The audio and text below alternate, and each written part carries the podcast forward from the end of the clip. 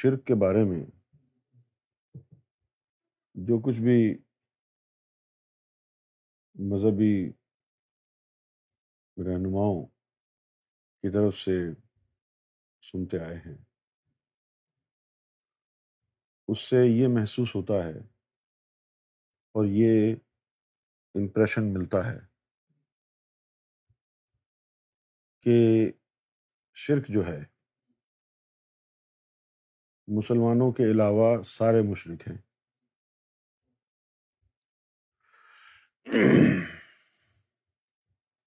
اور پھر ایک خاص مکتبہ فکر، جو اپنے آپ کو وہاں بھی نہیں کہتے، سلفی کہتے ہیں، یا سنی کہتے ہیں، یا اہل حدیث کہتے ہیں۔ انہوں نے شرک کا نام لے کر وہ دین میں بگاڑ پیدا کیا ہے کہ جس سے لوگ ایک کثیر تعداد میں امت کا شیرازہ بکھر گیا اور جہاں سے لوگوں کو تعلق باللہ عطا ہوتا ہے۔ وہ دروازہ ان کے پروپیگنڈے کی وجہ سے لوگوں کے اوپر بند کر دیا انہوں نے۔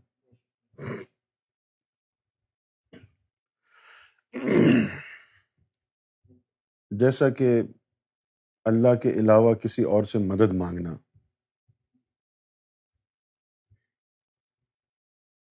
اس کو بھی شر کہتے ہیں۔ یا حضور صلی اللہ علیہ وسلم سے مانگنا اس کو بھی شر کہتے ہیں۔ لوگ، یا ولیوں سے مدد مانگنا اس کو بھی شر کہتے ہیں۔ یعنی ایک چھوٹا سا جو بچہ ہے جس کی سمجھ میں کچھ آتا نہیں ہے، اگر وہ بھی قرآن کی تشریح کرے گا تو پھر ایسی باریک باتیں جو اس میں پائی جاتی ہیں، اس کی تو سمجھ سے بالا تر ہوں گی۔ جو انہوں نے کیا ہے، خاص طور پر فرقۂ وہابیہ کے لوگوں نے، اس سے جو ہے، ان کی جو دینی سمجھ ہے، وہ دینی سمجھ ناپختہ نظر آتی ہے۔ یا پھر دانستہ طور پر انہوں نے ایسا کیا ہوگا؟ لیکن دانستہ طور پر اگر ایسا کریں گے تو اس کی بھی کوئی خاص وجہ ہوگی۔ میں یہ تو نہیں کہنا چاہتا کہ بہت سے عرب کو حضور صلی اللہ علیہ وسلم سے بغض رہا تھا، حسد رہا تھا، جس کی وجہ سے وہ حضور کی تعظیم کرنے میں ناکام رہے۔ حضور کی عزت کرنے میں ناکام رہے۔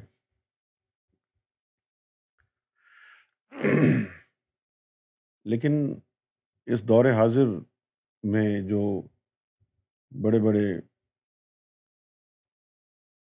مفکر اسلام گزرے ہیں،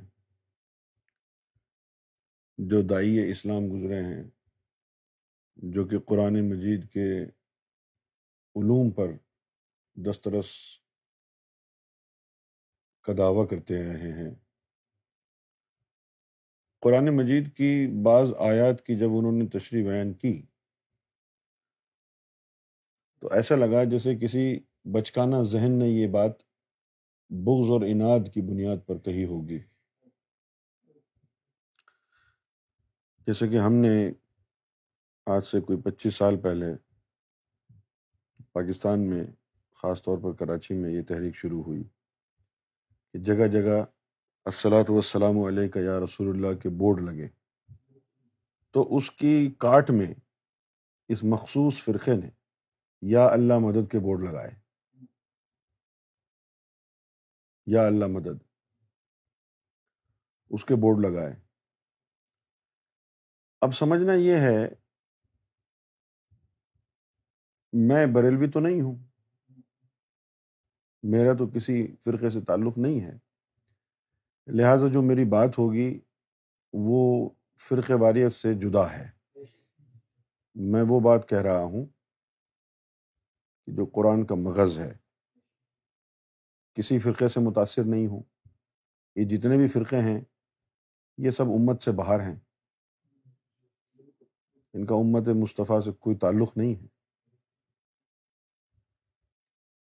ایک طالب علم ہونے کے ناطے۔ یہ امر سمجھنا بڑا ضروری ہے کہ غیر اللہ کیا ہے۔ یہ وہ مقام ہے جہاں پر یہ جو وہاں بھی ذہنیت کے جو علماء ہیں یہاں پر یہ جو ہے پھسل گئے۔ یہاں پر ان سے بڑی زبردست قسم کی خیانت ہو گئی۔ اگر آپ یہ کہتے ہیں کہ اللہ کے علاوہ سب کچھ غیر اللہ ہے، تو کیا آپ اس کو ثابت کر سکتے ہیں؟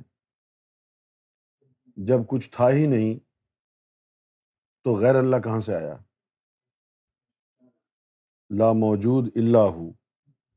اللہ کے علاوہ کوئی موجود نہیں تھا، تو غیر اللہ کہاں سے آیا؟ یہ تو ایک جو ہے جنرل بات ہے۔ لیکن جو مذہبی طور پر اس کا مطلب جو سمجھا جائے گا، وہ یہ ہوگا کہ جس انسان میں اللہ کی نسبت قائم ہو گئی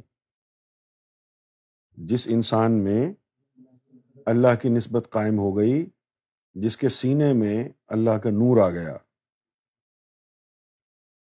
اور اللہ کی طرف سے اس کا جو سلسلہ نور ہے شروع ہو گیا۔ وہ اللہ سے نسبت جڑنے کے بعد اللہ والا ہو گیا، غیر اللہ نہیں رہا۔ ٹھیک ہے نا؟ جب اللہ سے نسبت جڑ گئی، تو اب وہ اللہ والا ہو گیا۔ جیسے کہ قرآن مجید میں لکھا ہے کہ اللہ جو ہے مومنوں کو دوست بناتا ہے۔ ٹھیک ہے؟ اور پھر جب وہ مومنوں کو دوست بناتا ہے، تو کس طرح بناتا ہے؟ یخرج ہم من الظلمات النور۔ یہ جو ظلمتیں ہیں، ان سے ان کو نکالتا ہے اور نور میں مستغرق کر دیتا ہے۔ یہ ظلمت کیا ہے؟ یہی ظلمت جو ہے، وہ غیر اللہ کا راستہ ہے۔ ترجمہ کرنے والے تو لفظوں کا ترجمہ کرتے ہیں۔ جس طرح ظلمت کو کہہ دیتے ہیں وہ اندھیرا، اور نور کو وہ کہہ دیتے ہیں روشنی۔ نور کا مطلب جو ہے، عام زبان میں روشنی لے سکتے ہیں آپ، لیکن جب نور کو مذہبی اعتبار سے اس کی تشریح کرنا چاہیں گے، تو اس کا پھر مطلب کچھ اور ہوگا۔ ٹھیک ہے نا؟ نور جو ہے وہ روشنی نہیں ہے۔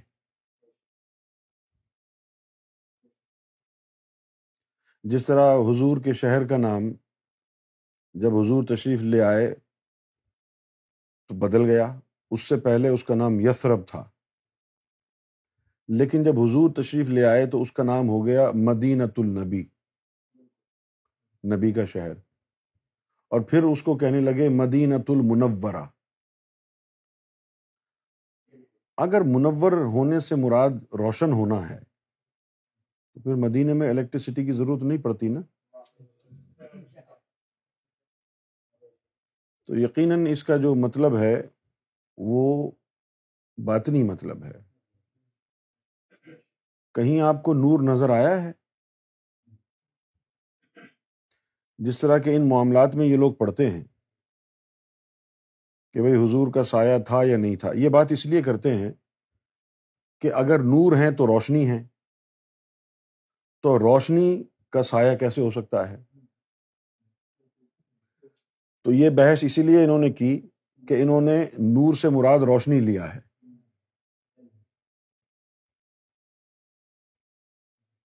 انہوں نے نور سے مراد روشنی لیا۔ اب قرآن مجید میں بھی نور ہے تو کیا آپ قرآن مجید اندھیرے میں کھولیں گے تو کمرہ جگمگا جائے گا کیا؟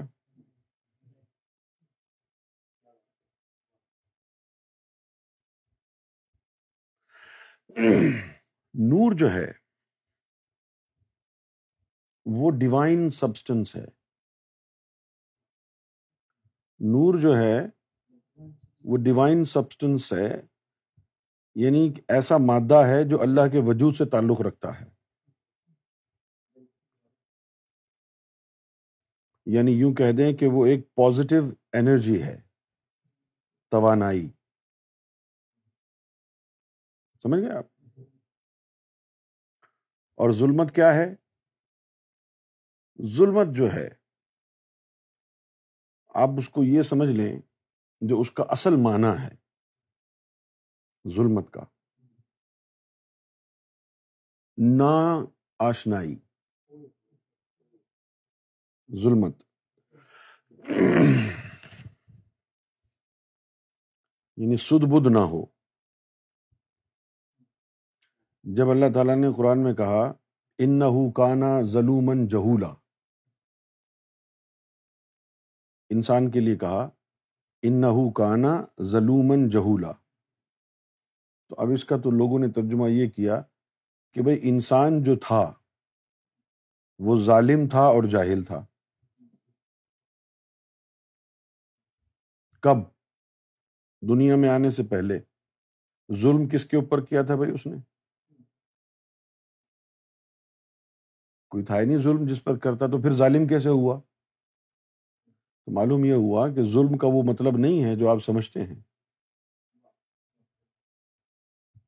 ان کانا ظلومن جہولا۔ اب یہ جو ظلومن ہے اس سے مراد جو ہے، وہ نار ہے۔ اس کا اشارہ انسان کے جسم کی طرف ہے۔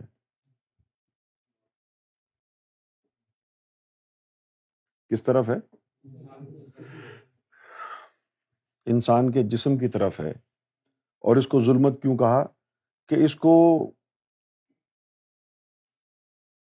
ایک گندے خون سے اس کو بنایا۔ گندے خون سے اس کو بنایا۔ اس کو ظلمت کہتے ہیں۔ تو ظلمت کا جب ذکر ہوگا، تو وہ جسم کی طرف اشارہ ہوگا۔ ان کانا ظلومن جہولا۔ اب یہاں انسان کے دونوں آسپیکٹ آ گئے، ظاہری بھی اور باطنی بھی۔ جسم میں رب کی کوئی چیز نہیں ہوگی تو وہ ظلمت کدا کہلائے گا۔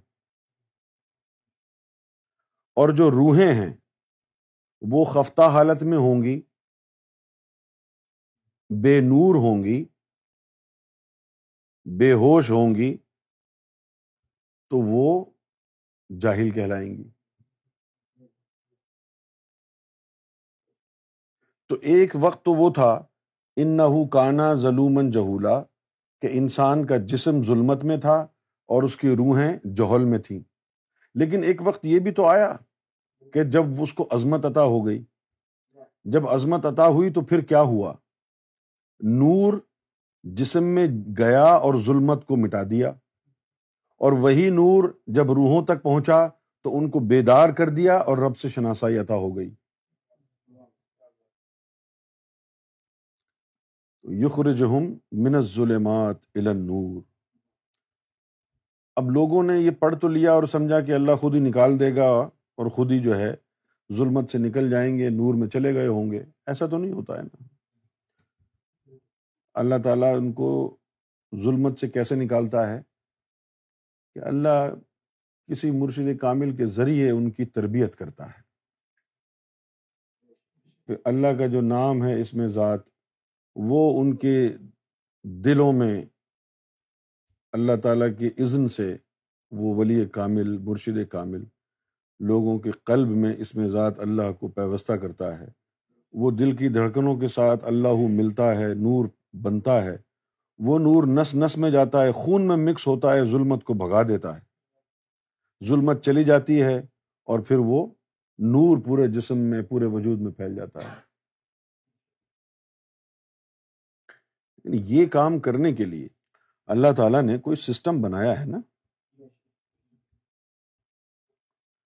لیکن یہ خاص مکتبہ فکر کے لوگ یہ باتیں جو ہے، یا تو ان کے پاس اتنی فہم اور اتنا ادراک اور اتنی عقل سلیم نہیں ہے کہ ان باتوں کو سمجھ جائیں، یا پھر یہ جان بوجھ کر کے ہر دھرمی سے کام لیتے ہیں۔ دیکھیے، بارش جو ہے وہ اللہ ہی برساتا ہے۔ لیکن آپ کیا سمجھتے ہیں کہ اللہ تعالیٰ یہ کام خود کرتے ہیں؟ خود تو نہیں کرتے نا۔ اولاد کون دیتا ہے؟ اللہ ہی دیتا ہے۔ لیکن آپ نے شادی کرنی ہے، آپ کی بیوی بھی جو ہے وہ میڈیکلی فٹ ہو، آپ بھی میڈیکلی فٹ ہو تبھی بچہ ہوگا نا۔ یعنی اللہ تعالیٰ نے جو ہے وہ سبب بنانا ہے کسی کا۔ ہوا بھی اللہ ہی چلاتا ہے، رزق بھی اللہ ہی دیتا ہے۔ لیکن یہ وسیلے بنائے ہیں نا۔ اللہ تعالیٰ نے اس دنیا کو عالم الاسباب بنایا ہے۔ کیا بنایا ہے؟ عالم الاسباب بنایا ہے۔ اب یہ جو دنیا ہے، یہ بڑا جاننا ضروری ہے۔ ابھی جو دنیا ہے، یہ اللہ کا قانون ہے کہ یہ دنیا عالم الاسباب ہے۔ یعنی یہ ایسا عالم ہے جہاں پر کسی بھی چیز کے کرنے کے لیے آپ کو سبب ڈھونڈنا پڑے گا۔ بلا سبب کچھ نہیں ہوگا۔ یہی وجہ ہے کہ اللہ کے ناموں میں ایک نام مسبب الب اسباب بھی ہے۔ مسبب کس کو کہتے ہیں؟ سبب بنانے والا۔ ٹھیک ہے نا؟ جس طریقے سے رزق اللہ دیتا ہے لیکن فرشتے لے کے آتے ہیں، ہوا بھی اللہ چلاتا ہے لیکن فرشتے اس کام پر معمور ہیں۔ ٹھیک ہے نا؟ اور اللہ تعالیٰ نے قرآن شریف میں یہ بھی کہا کہ وہ عورتوں کے ارحام میں صورتیں بناتا ہے۔ تو اب اللہ تعالیٰ ہر عورت کے پیٹ میں گھس کے تو نہیں بناتے ہوں گے؟ یہ کام فرشتوں کو دیا ہوگا نا؟ یا آپ سمجھتے ہیں کہ اللہ تعالیٰ خود ہی لگے ہوئے ہیں؟ شرم کرو، حیا کرو یار۔ یعنی اتنے سفید سفید داڑیاں ہیں، اتنا دفعہ کتابیں پڑھی ہیں، قرآن پڑھا ہے اور پھر اس طرح کی بھونڈی باتیں کرتے ہو۔ اس طرح کی فضول باتیں کرتے ہو، اس بات کو رد کر دیتے ہو کہ بھائی سبب کی ضرورت نہیں۔ اور جب مان بھی لیتے ہیں کہ ہاں سبب کی ضرورت ہے تو کہتے ہیں جی اللہ خود ہی مسبب ہے، سبب بنا دے گا تو بنا دیا ہوگا۔ تو یہ جتنے سارے کام ہیں ان کے لیے اللہ تعالیٰ نے کوئی نہ کوئی سبب بنایا ہے۔ جس طرح بھائی وہی الہی اللہ تعالیٰ بغیر کسی کی بھی ڈائریکٹ بھیج سکتا تھا نا حضور کے اوپر۔ لیکن جبریل کو بھیجا۔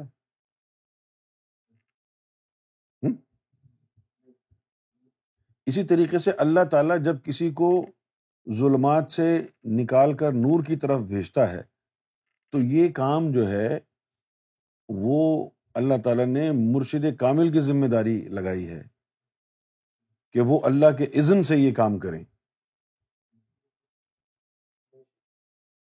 رہ گئی بات کہ حضور صلی اللہ علیہ وسلم سے مانگنا۔ جس طرح ذاکر نائک کہتا ہے کہ بھائی حضور صلی اللہ علیہ وسلم سے بھی مانگنا حرام ہے۔ اب حدیث شریف کے الفاظ ہیں۔ اللہ تعالیٰ نے فرمایا کہ میں عطا کرنے والا ہوں۔ میں عطا کرنے والا ہوں۔ اور محمد کو صلی اللہ علیہ وسلم میں نے قاسم یعنی تقسیم کرنے والا، بانٹنے والا بنایا ہے۔ اب جب اللہ نے عطا کرنا ہے اور حضور نے بانٹنا ہے، تو پھر ہم حضور سے ہی ہم کو ملے گا نا؟ پھر بھی اگر اتنے بڑے اسلامی اسکالر یہ کہیں حضور سے مانگنا بھی حرام ہے، تو کیا وہ اسلام کے مذہب کے مطابق یہ چل رہے ہیں؟ یہ تو اندھیری نگری ہے، جس کا جو منہ میں آتا ہے بول دیتا ہے۔ اس کو جو ہے وہ اگر حضور سے مانگ لیں تو کہتے ہیں یہ شرک ہو گیا۔ یا اولیاء اکرام سے مانگ لیں تو کہتے ہیں جی یہ شرک ہو گیا۔ اب اللہ تعالیٰ نے جب ان کو طاقت دی ہے کہ بھائی میں عطا کر رہا ہوں اور تم بانٹو۔ تو جب اللہ نے ان کو یہ طاقت دی ہے تو پھر ان سے مانگنا شرک اور حرام کیسے ہو گیا؟ تو یہ انہوں نے انتہائی گمراہ کن تشریحات کی ہیں قرآن شریف کی، جس کی وجہ سے بڑے پیمانے پر گمراہی پھیلی ہے اور لوگ حضور صلی اللہ علیہ وسلم کے گستاخ ہو گئے۔ لیکن وہ شرک جس کے بارے میں اللہ نے کہا کہ میں وہ شرک معاف نہیں کروں گا۔ وہ آپ سن لیں۔ ایک شرک ایسا ہے کہ جو اللہ کو انتہائی یعنی کراہیت آمیز ہے اس کے نزدیک۔ اور انتہائی افسوس کی بات ہے کہ ہر زمانے میں ایسے مشرق بڑی تعداد میں ہوئے اور مزے کی بات یہ ہے کہ وہ مشرق نہ خود اپنے آپ کو مشرق سمجھتے تھے اور نہ دنیا میں کوئی مذہب ان کو مشرق سمجھتا تھا۔ قرآن شریف کی ایک آیت ہے، یا رسول اللہ صلی اللہ علیہ وسلم، کیا آپ نے اس شخص کو نہیں دیکھا کہ جس نے ہوائے نفس کو، اپنی خواہش نفس کو اپنا معبود بنا رکھا ہے۔ ایک حدیث شریف میں آیا کہ جو عبادت کرے اور ریاکاری کرے، وہ مشرق ہے۔ اب سنیں کہ وہ جو شرک رب کو کسی طور بھی گوارا نہیں، وہ کیا ہے؟ ایک تو ہو گیا نا مانگنا۔ اس میں غلط فہمی بھی ہو سکتی ہے۔ لیکن یہ وہ شرک ہے جس میں غلط فہمی نہیں ہو سکتی۔ جس کا میں ذکر کرنے والا ہوں۔ یہ کون سا شرک ہے؟ کیا ہے یہ؟ کہ نماز بھی پڑھنا، روزے بھی رکھنا، داڑھی بھی رکھنا، قرآن بھی پڑھنا۔ لیکن اپنی نفس کی شہرت کے لیے، رب کے لیے نہیں۔ جو نمازیں بھی پڑھے، روزے بھی رکھے، داڑھی بھی رکھے، زکوٰۃ بھی دے، دھن دولت اللہ کے نام پر لٹائے۔ لیکن مراد یہ ہو کہ دنیا میں شہرت ہو جائے۔ میں سب سے اچھا کہلاؤں۔ جس طرح پاکستان میں قربانی کے دنوں میں ہوتا ہے، لوگوں کی کوشش یہ ہوتی ہے، جن کے پاس پیسہ ہے، کہ وہ مہنگے سے مہنگا جانور جو ہے، اس کی قربانی کریں اور گھر کے سامنے باندھتے ہیں اس کو، تاکہ سب لوگ دیکھیں۔ پھر اور زیادہ پیسہ ہو جائے تو پھر وہ کہتے ہیں کہ بھائی ہم دس بکروں کی قربانی کریں گے۔ کوئی دس کی کرتا ہے، کوئی پندرہ کی کرتا ہے۔ بڑے لوگ۔ اب یہ پاکستان میں جو ہوتا ہے عمل، لوگوں کو دکھا دکھا کر کے قربانی کرنا، یہ شرک ہے۔ تجھے رب کی پرواہ نہ ہو۔ اور اس بات کی پرواہ ہو کہ آج کی نماز اگر میں نے نہیں پڑھی مسجد میں، تو لوگ کیا کہیں گے؟ یہ شرک ہے۔ تو اس محفل میں آئے۔ اس لیے نہیں کہ سرکار کی محبت مل جائے، صرف اس لیے آئے کہ یار لوگ کیا کہیں گے کہ یہ تو محفل میں جاتا ہی نہیں ہے۔ یہ شرک ہے۔ تو سرکار گور شاہی کے قدموں میں جھک جائے۔ اس لیے جھک جائے کہ اگر تو نہیں جھکا تو لوگ کہیں گے منافق ہے۔ یہ بھی شرک ہے۔ جو تیری عبادت، جو تیرا کام، جس کو بظاہر نیکی کہا جاتا ہے، اگر وہ کام تیرا، وہ عبادت تیری، وہ نیکی تیری رب کے لیے نہیں ہے، تو پھر وہ شرک ہے۔ کہ تو نمازیں تو اپنے نفس کے لیے پڑھ رہا ہے۔ تو نمازیں تو اپنے نفس کے لیے پڑھ رہا ہے۔ اپنے نفس کی پوجا کر رہا ہے۔ اسی لیے کہا جاتا ہے کہ جس نے نفس کو پاک کر لیا، وہ کامیاب ہو گیا۔ نفس کو پاک کرنے کے بعد آدمی یہ سوچتا ہے کہ اب تو کوئی نماز نہیں چھوٹے گی۔ لیکن جن کے نفس پاک ہو جاتے ہیں، پھر وہ اس کی روشنی میں ہر کام کرتے ہیں۔ جب یہ دیکھتے ہیں کہ اگر اس وقت میں نے سب کے ساتھ نماز پڑھ لی، تو بلے بلے ہو جائے گی۔ تو پھر وہ وہاں قزا کر دیتے ہیں۔ اس وقت پڑھتے ہیں جب کوئی دیکھ نہ رہا ہو، تاکہ صرف رب کے لیے ہو۔ جیسے روزے کے بارے میں کہا جاتا ہے۔ ایک حدیث شریف میں لکھا ہے کہ یہ روزہ میرے لیے ہے اور اس کی جزا بھی میں ہی دوں گا۔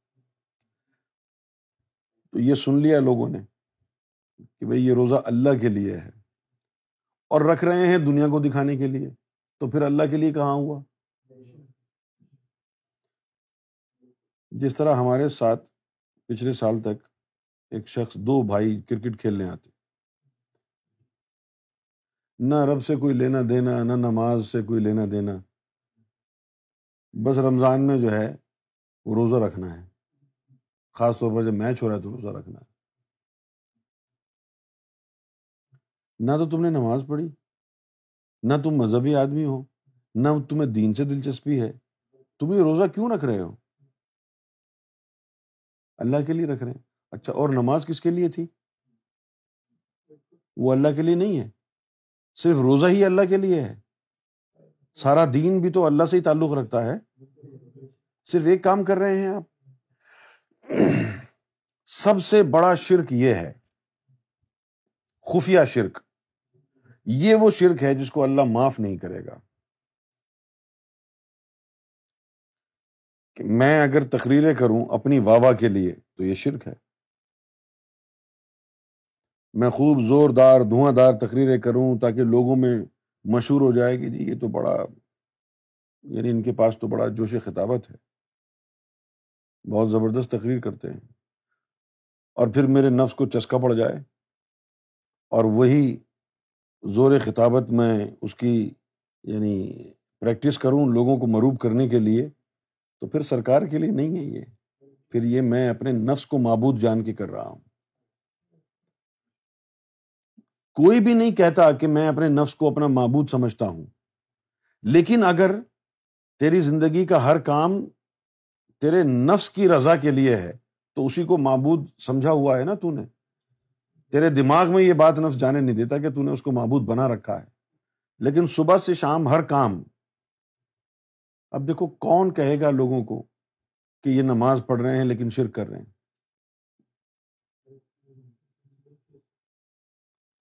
لیکن اسلام کا قانون ہے کہ ریاکاری اگر کر رہے ہیں آپ عبادت میں، تو وہ شرک کے درجے پر ہے۔ اب ان چیزوں کو، باطنی تعلیم کو انہوں نے ختم کر دیا کہ اس کی کوئی یعنی یعنی قرآن میں دلیل نہیں ہے کہ کوئی باطنی تعلیم بھی ہوتی ہے۔ اس کو ختم کر دیا کیونکہ اس سے اللہ ملتا ہے۔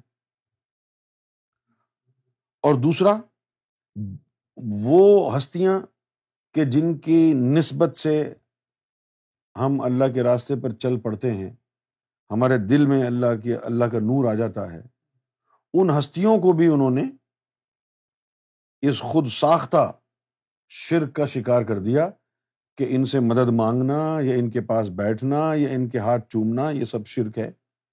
یہاں تک کہ حضور کے نام کو بوسا دینا بھی شرک ہے ان کی نظر میں۔ حضور سے مانگنا بھی شرک ہے۔ انہوں نے دین کا بیڑا غرق کر دیا۔ اچھا اب وہ مشرق کون تھے؟ وہ مشرق کون تھے؟ جن کو نجس کہا تھا۔ ایک تو بندہ وہ ہوتا ہے کہ جس کے اندر نور نہیں آیا، تو وہ گناہوں میں لگا ہوا ہے۔ جب اس کو نور ملے گا تو وہ مومن بن جائے گا تو ٹھیک ہو جائے گا۔ لیکن کچھ لوگ ایسے ہوتے ہیں جن کے اندر نفس ایسے ہیں، جو نفس کہتا ہے اسلام قبول کر لے۔ ہوں؟ داڑھی رکھ لے۔ زکات دے۔ لیکن آپ بغیر، اگر غور فرمائیں گے، دیکھیں گے ان کی زندگی کو، تو آپ کو لگے گا یہ تو سارا کا سارا دکھاوے کے لیے کر رہے ہیں۔ کبھی بھی رب کے لیے نہیں کرتے۔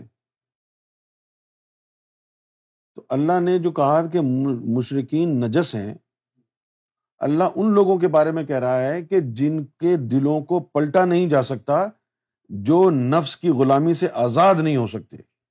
وہ غلیز اور نجس اس لیے ہیں کہ ان کا نفس سدھر نہیں سکتا۔ اب ایسے تو، ایسے ہی لوگوں کی تو بہتات ہے ہر مذہب میں۔ ہر کام دکھاوے کے لیے۔ ریا کاری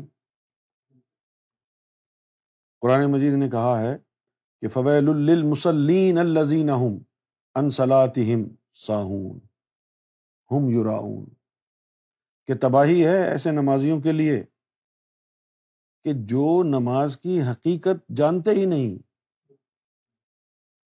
انصلاطم ساہون بے خبر ہیں اپنی نمازوں کی حقیقت سے۔ اور ہم یوراؤن اور وہ صرف ریا کاری کر رہے ہیں۔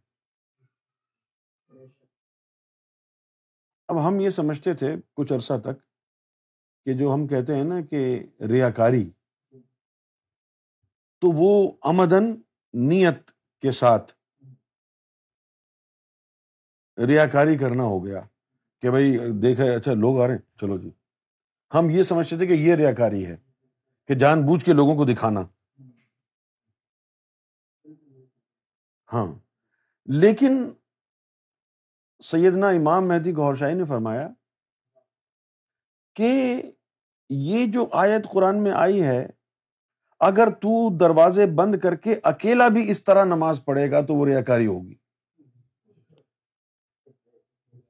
کوئی بھی نہیں دیکھ رہا، پھر بھی ریا کاری ہے یہ۔ وہ کیسے؟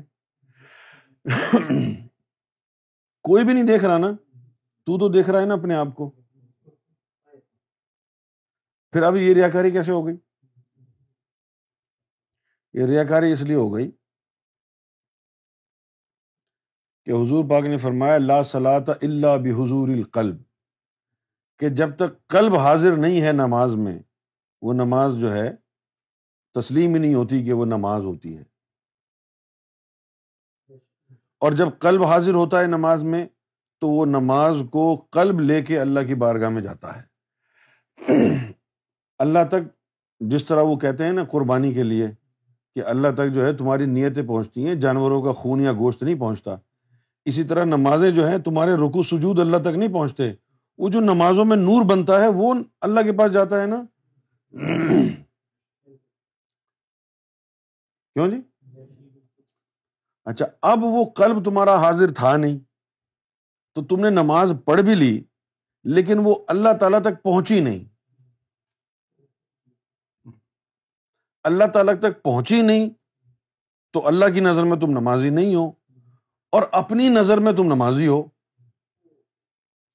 تو جو چیز اللہ کو نہ ملے اور دنیا میں مشہور ہو جائے، تو یہ ریا کاری تو ہے۔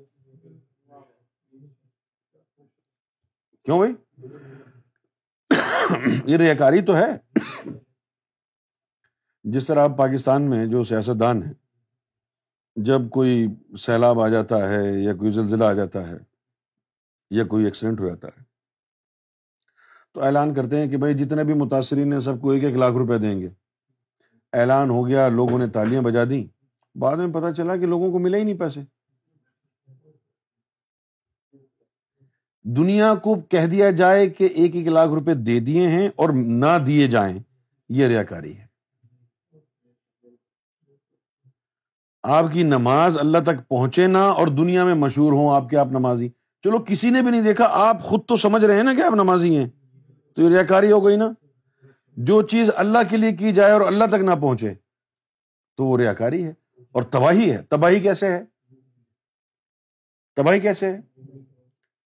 کہ ایک دن بے نمازی کو بڑی حکارت سے دیکھا اور کہا، میں تج سے بہتر ہوں۔ اور یہ بھول گئے تھے کہ ازازیل راخوار کر ازازیل نے بھی آدم صفی اللہ کو دیکھ کے ہی کہا تھا کہ انا خیر من ہوں وہ آدم صفی اللہ کو جب دیکھا، ابلیس نے یہی کہا کہ میں اس کو سجدہ کیوں کروں؟ انا من انا من نار وہ ہوا متین، کہ میں نار سے بنا ہوا ہوں، اس کو مٹی سے بنایا ہے، انا خیر من ہوں میں اس سے بہتر ہوں۔ تو بے نمازی کو دیکھ کے کہا کہ میں نمازی ہوں، یہ نمازی نہیں ہے، میں اس سے بہتر ہوں۔ تو ایک دن یہ تکبر جو ہے، اس کی نمازوں کو لے۔ یہ ریاکاری بھی ہے اور یہ ریاکاری شرک بھی ہے۔ اور ایسے لوگ جو ہے، وہ خانہ کعبہ پہنچ جاتے ہیں جن کی نمازیں نہیں ہوئیں، جن کے کلمے نہیں ہوئے، جن کا زکوٰۃ اور یعنی روزے نہیں ہوئے، وہ حج کرنے کے لیے اللہ کے گھر میں پہنچ گئے، جہاں نجس کا جانا ممنوع ہے۔ وہاں سارے نجس ہی بیٹھے ہیں آج۔ یہ شرک ہو گیا۔